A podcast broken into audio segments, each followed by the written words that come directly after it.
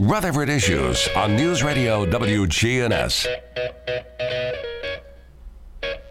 All right, I think we have the audio issues fixed now. Good morning. How are both of you doing today? Good morning. The Child Advocacy Center here in Rutherford County and also serving Cannon County has done so much good for the community over the years. Tell us a little bit about what you do on a daily basis. Well, we do a number of things. We um, provide forensic interviews for children who have been sexually and or severely physically abused. We have our bilingual services program. Um, our bilingual services coordinator works with those families um, that are Spanish speaking. We also have the Drug Endangered Children Services Program, which is my program. I work with families who have been affected by alcohol and or substance abuse, providing in-home counseling services. We also have the Darkness to Light um, trainings that we offer. And so we have a lot of things going on at the CAC. Tara Davis with us this morning. Now, the Drug Endangered Children Service Program what does that involve? Uh, do you visit homes on a regular basis, and uh, is that is that where you first learned that drugs or alcohol are being abused in that house?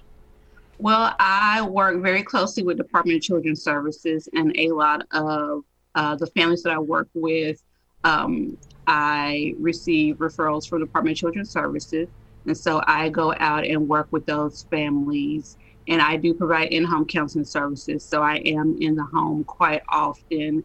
I work with the families on basic life skills such as budgeting, communication, parenting skills. It just depends on what the needs of the family is. And I also help connect them to resources in the community. Um, quite a few of my clients are grandparents who are raising their grandchildren. And so they are on a fixed income. So if they need assistance with rent or paying a utility bill, I'm able to link them up with resources such as community helpers uh, and Mid Cumberland Action Agency to help them get assistance getting those uh, bills paid. So, Tara, um, Tara I'm, I'm curious when you come across a household where drugs are being used, uh, illegal drugs are being used, how do you how do you confront that parent? Because that would be, well, potentially a hostile situation. Well, usually once I enter into the home, Department of Children's Services or law enforcement has already been out and they have done that portion of the investigation or has um, handled that situation. And so by the time I come into the home, that parent is usually um, has gotten uh, resources for treatment and they are needing that aftercare following treatment. So that's when I come in to make sure that the parent is working their safety plan and making sure that they're staying on track with their treatment so that it does not happen again.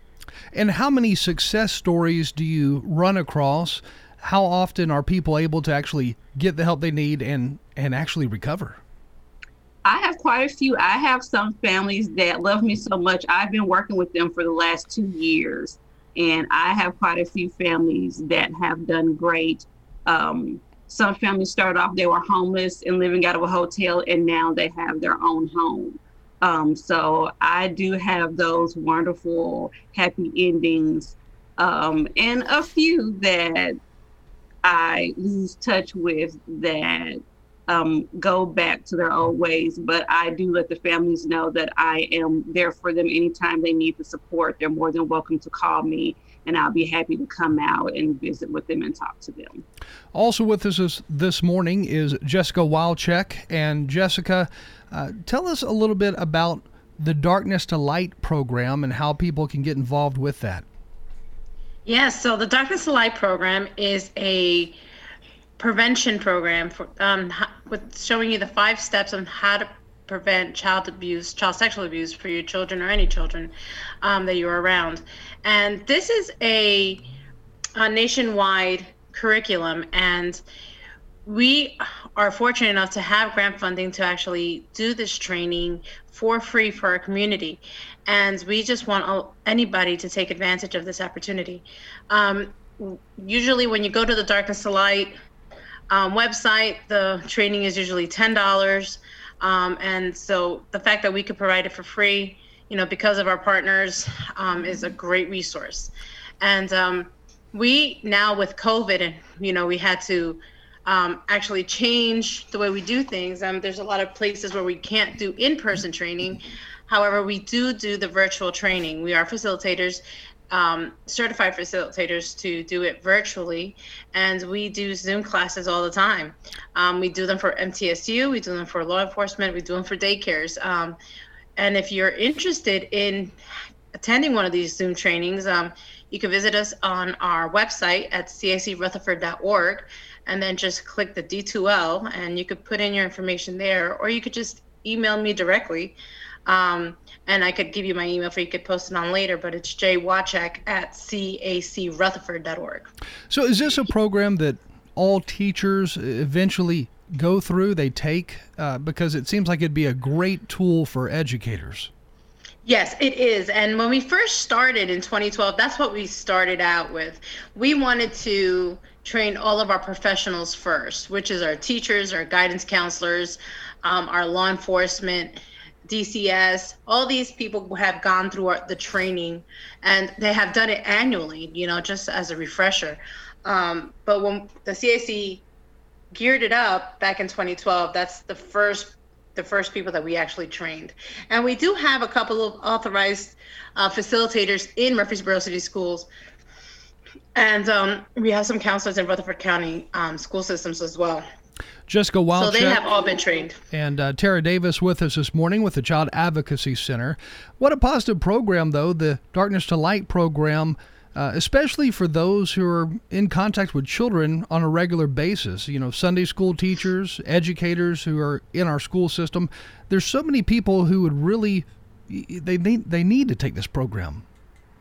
Yes, and it's very beneficial. I, I know that when I first took it, I became an authorized facilitator back, I think it was in 2013. And um, I actually could facilitate in Spanish as well. But it changed the way I parent and the way I parent my children, it, it, the way that I speak to my children, it has complete. It was a, an eye opener, and um, even if you don't have children, you could just work at a Sunday school class in the morning. This is a great a great program for you because, you know, sometimes you'd be like, you know what, you're right. Maybe I should talk to that kid a little bit more. Maybe maybe maybe i should say this to somebody else. It, will make you think of, of, different instances that's happened. You know the statistic is one in 10 children before eight before their 18th birthday. You know one in 10 children will be sexually abused before their 18th birthday. So you will come across a child that could be a potential victim. That, so, so, any scary. way that you could help them and protect them they'll be they'll be best it's so scary to imagine one in 10 children i mean, if you you know, look at your kid, your own kids' friends, and you say, all right, one out of 10 of their friends is going to be sexually abused. Those are scary numbers.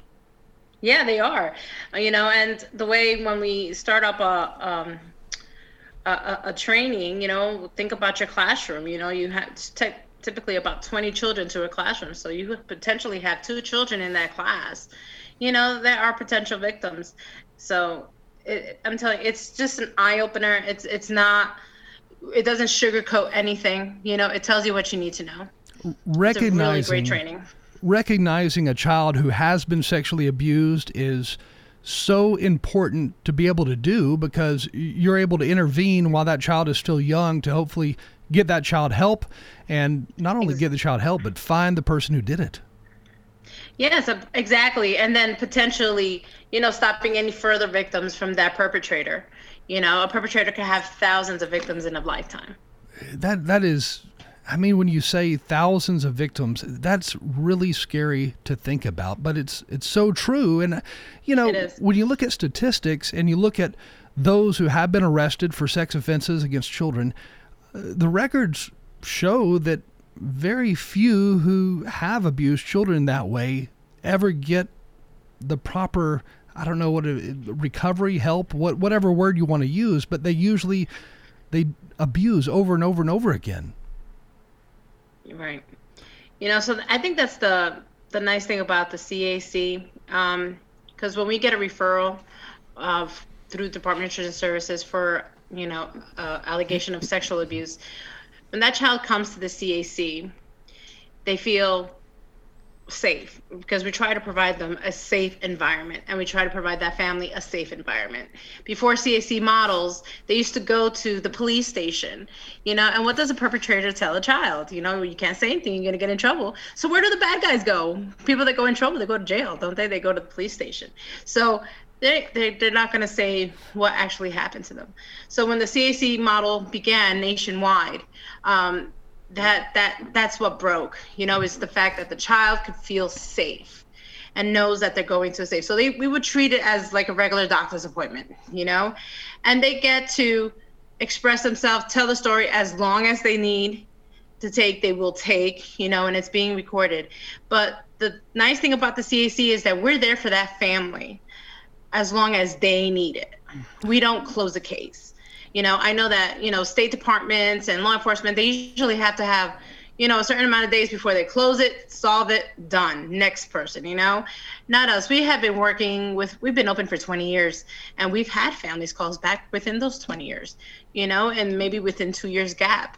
So it's nice that we don't close out their case, that they could just keep calling us, you know, because they could wake up in the middle of the night and have nightmares and we don't know what's going on you know? So we can provide them with that resources and sometimes just the ear to listen to you know remind you that remind that parent it wasn't their fault.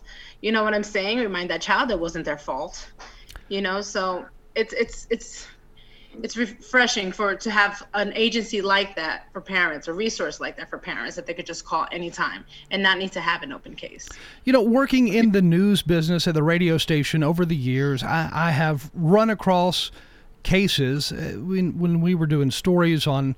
Uh, let's say a, a child was raped. I've run across cases where a parent would say, "Well, we are not going to come forward to press charges. We're not going to come forward with the case because I don't want to put my child uh, in the in, in the or rather on the stand to live through everything all over again. And i'm thinking that's the worst thing you could ever do. You you need to move forward with the case. You need to report it to police right away because that's part of the process of healing. Right. So what what would you say to parents out there who know for a fact their child was sexually abused but they haven't done anything with it yet? Because there are so many cases out there like that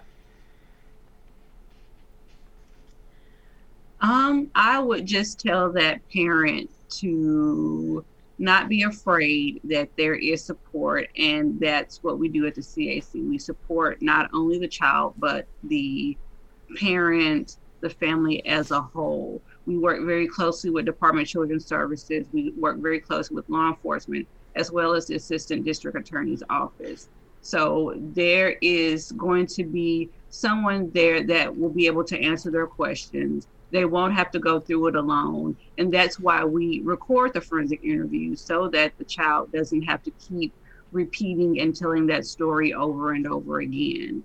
And with the help of law enforcement and the assistant district attorney office, um, we're able to kind of ease that fear and be that support system for the family during that time to let them know that they're not alone and that they will um, get through this. And we're also able to provide those resources for counseling um, as well as support groups. So. With us this morning. I also wanted to add. Oh, I'm sorry. Yeah, go. I'm just going to say Tara Davis and Jessica Wauchek with the Child Advocacy Center. Jessica, what were you going to say? I was just going to say also that we in the state of Tennessee, we it's also um, a law. We are all mandatory child abuse reporters. So if that, let's say that parent does not want to, you know, go ahead and put in that case or, or refer that case or call DCS or report it, um, they could also be liable and look up to legal troubles because we are, like I said, we are all mandatory. So if I knowingly know that my neighbor is being sexually abused or being physically abused and do not make that report, I could also be liable.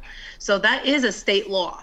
So that is also very important. That's also covered in our in our darkness to light um, training, but um, how to report and doing and and also just by having a suspicion, you're not going to hurt that child. You're not going to hurt that family. You know, things rule out. We have very professional people and capable people um, to detect when there is a lie and when there isn't. Um, they could try to um, wean out false accusations. You know, they they they always um, do that on the front end. So I, I encourage everybody, even with a suspicion, just go ahead and report. Um, especially now with the quarantine, with COVID, there are so many children home with their perpetrators that we don't know of. Very okay? good point. Um, we uh, when we started back when they opened up after Memorial Day, um, and we had a spike in child abuse. Child abuse reports went down while the, the quarantine was going, and then after Memorial Day, when everything started opening up, some child care centers started opening up. We started getting a lot of referrals. Our numbers got up. Back in August, when the schools went back in, they also spiked up. We were seeing like almost like four to five children a day for five days for the whole week. Okay. And now with what's going on now, with us being such with high numbers and the schools going possibly to hybrid, you know, so we're going to see that spike again.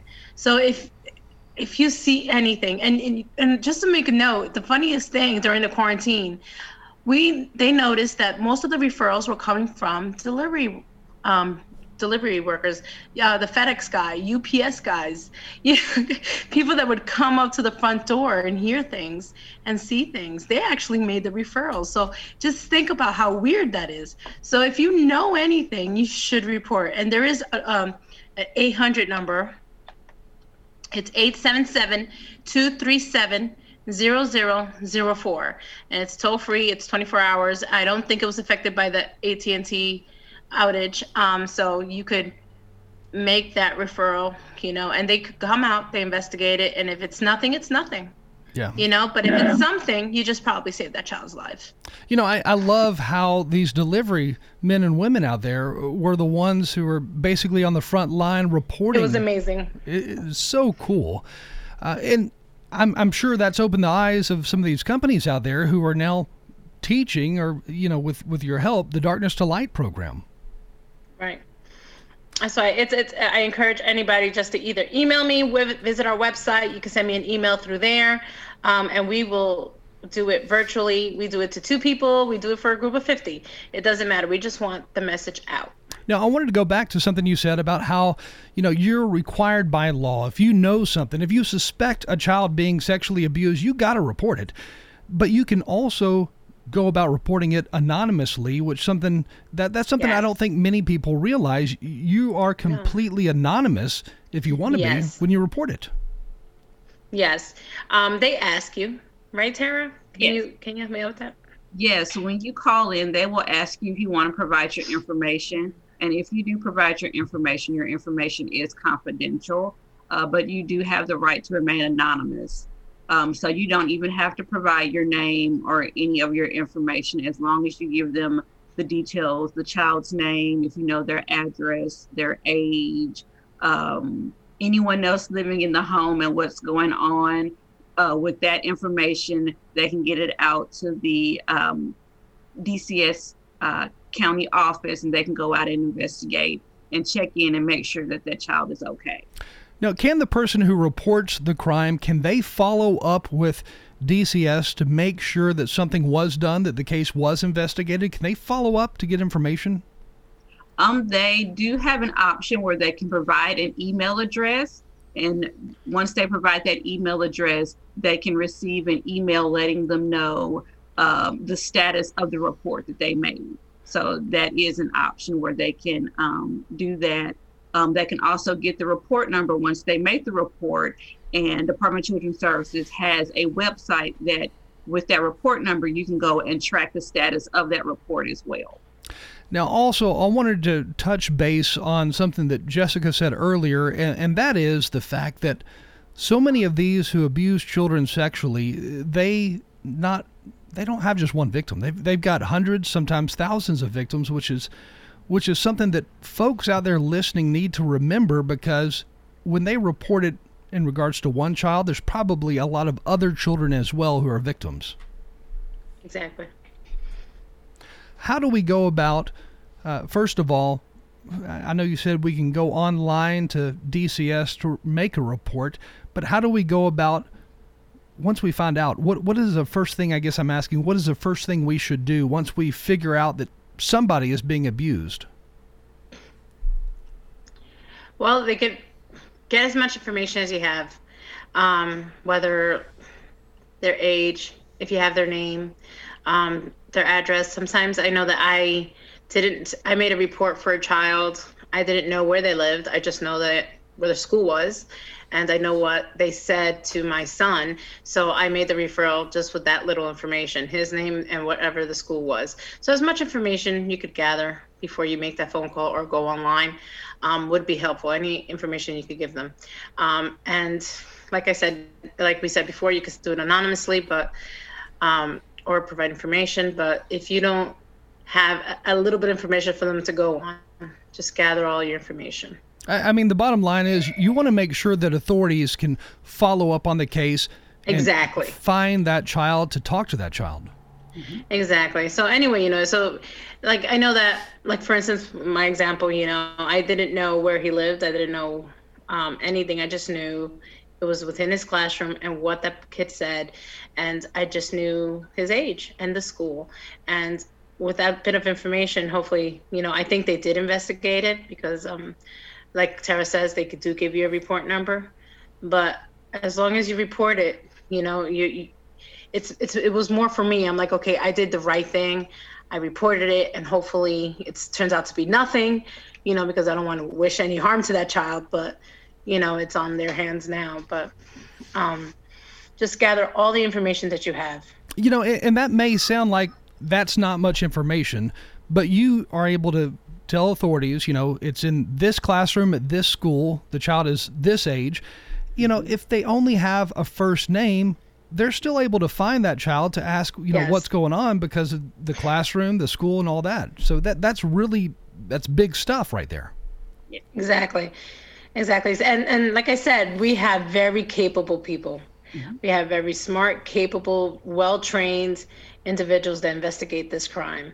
Um, we you know just our forensic interviews alone you know they've they've gone to over 80 hours and continuous training hours you know just to keep up with the new line of questioning you know that is um, good in court you know because the last thing you want to do is get anything thrown out in court you know? So we just we we have very very well trained individuals doing this job as we close this morning, how can somebody learn more about the Darkness to Light program and how can they get it in their church, in their school? How can they get the class, get the program taught to them? Well, like I said before, they can visit our website at cacrutherford.org. There is a link there that says D2L, and you could just request a training. There's a form there where you put your name and your address, and it comes directly to me. Or you can email me directly, um, J Wauchek, J W A U C H E K, at cacrutherford.org. Sounds good. Thank you both for joining us this morning. Thank you so much for your time. Thank you. Time right now, 1052. We have more news and information coming your way next on Rutherford Issues. Rutherford Issues on News Radio WGNS.